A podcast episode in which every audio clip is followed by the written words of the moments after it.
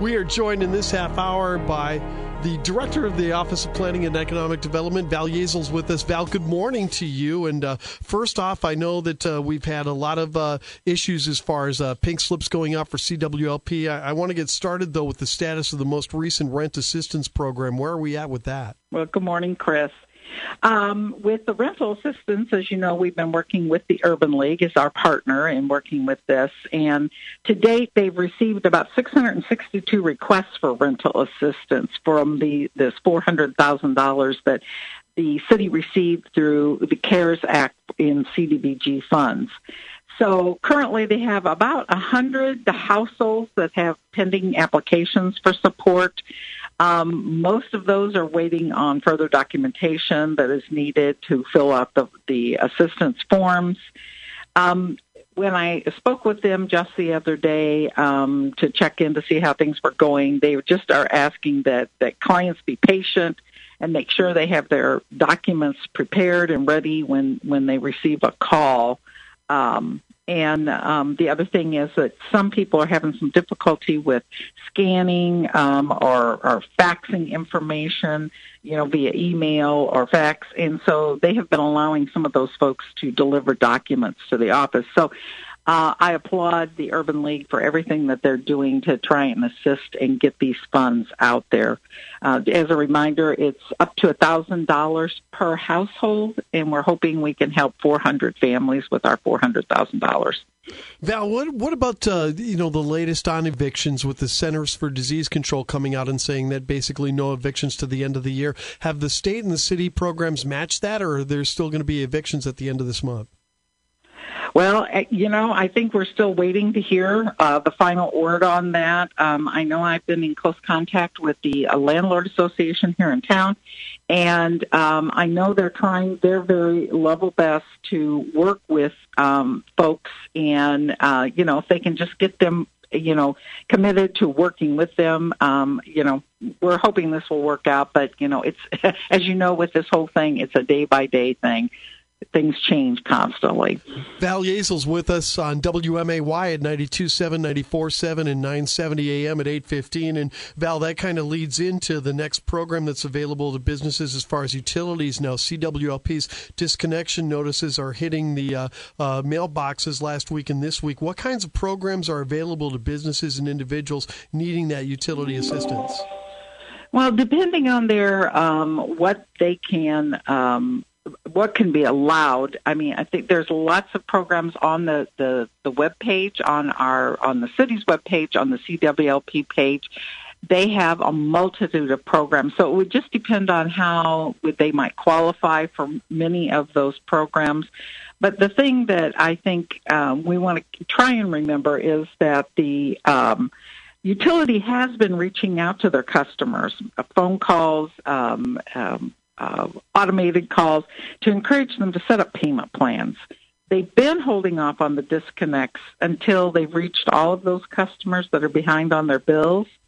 So what they're encouraging people to do, as scary as it is, to pick up the phone and call their uh, business office at 789-2030 and to set up a payment plan. I mean, last night at City Council, Doug Brown, the director for CWLP, for CWLP, explained to the City Council that they want to help. They don't want to turn off the utilities, but they need customers to call and set up payment plans. Yeah, I think one of the uh, numbers you put out there was uh, $10 million is how much they had in uh, past due bills, Chris. Wow. That was brought up last night. We didn't get to on the roundup, but they are starting to see uh, that the disconnect notice is going out, spurring right. some people to go ahead and start uh, paying their bills. Not everybody's going to be able to, but there is assistance through the uh, low income uh, heating assistance program, which is LIHEAP. Right. LIHEAP. Uh-huh. Yeah, and a variety of other types of programs. And uh, CWLP uh, talking about uh, working with um, ratepayers for payment plans as well. So right. there are options out there. Ultimately, the message right. was last night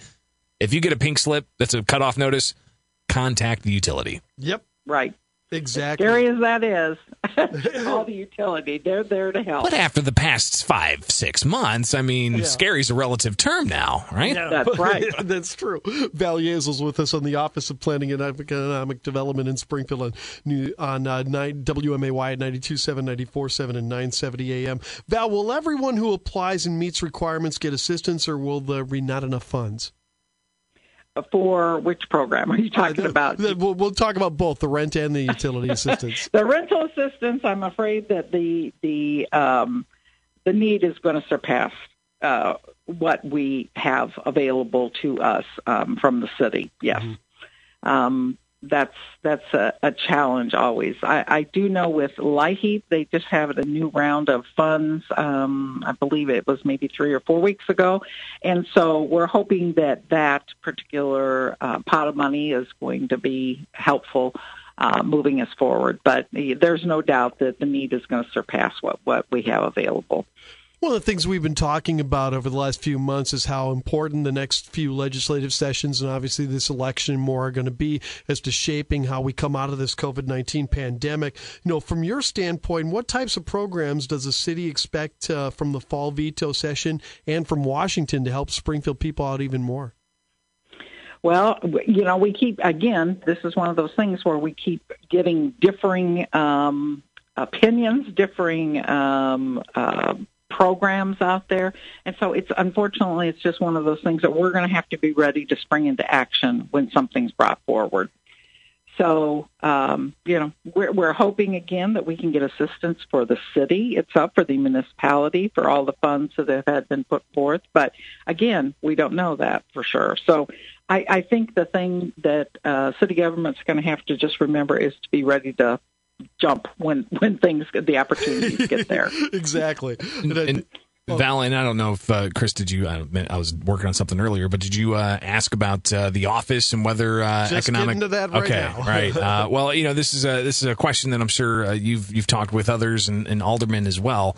Alderman Proctor looking at possibly eliminating the office of economic planning and development. Um, what's your reaction to that, and how important is that that office?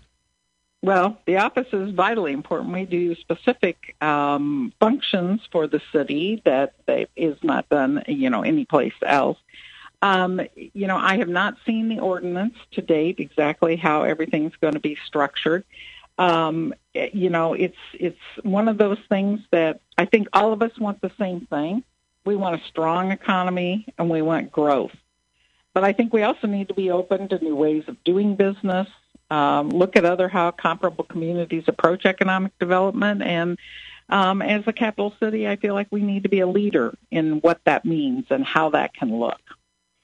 And again, I think it's, it's important to note in all of this that Val is not some kind of career politician or anything like that. Val's a very, very successful business person that uh, has lent her skill to the, uh, administration. What late 2017, I think you took that job, or uh, yes. Yeah. Yeah. Yeah. Right. So, so, so the, the, previously, before Val got uh, into government, which was only about three years ago, she was a very successful business person, and I think that that uh, kind of perspective is needed, you know, in this regard, and that's why it really surprises me that uh, it would come up. You know, I understand that the tough budget cuts have to be made, you know, with what we're dealing with, but I would think uh, an Office of Economic Planning and Development would not uh, be considered unnecessary. I would think you'd need something like that to go forward to compete with some of these people, especially when given the fact that Springfield has been rated one of the highest places to be post pandemic. I think right. the highest and place. thank you for the compliment, yeah. by the way.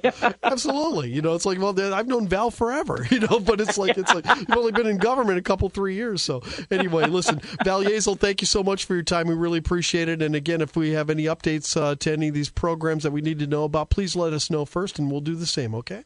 Absolutely. Thank you so very much for your time. Thanks, Val.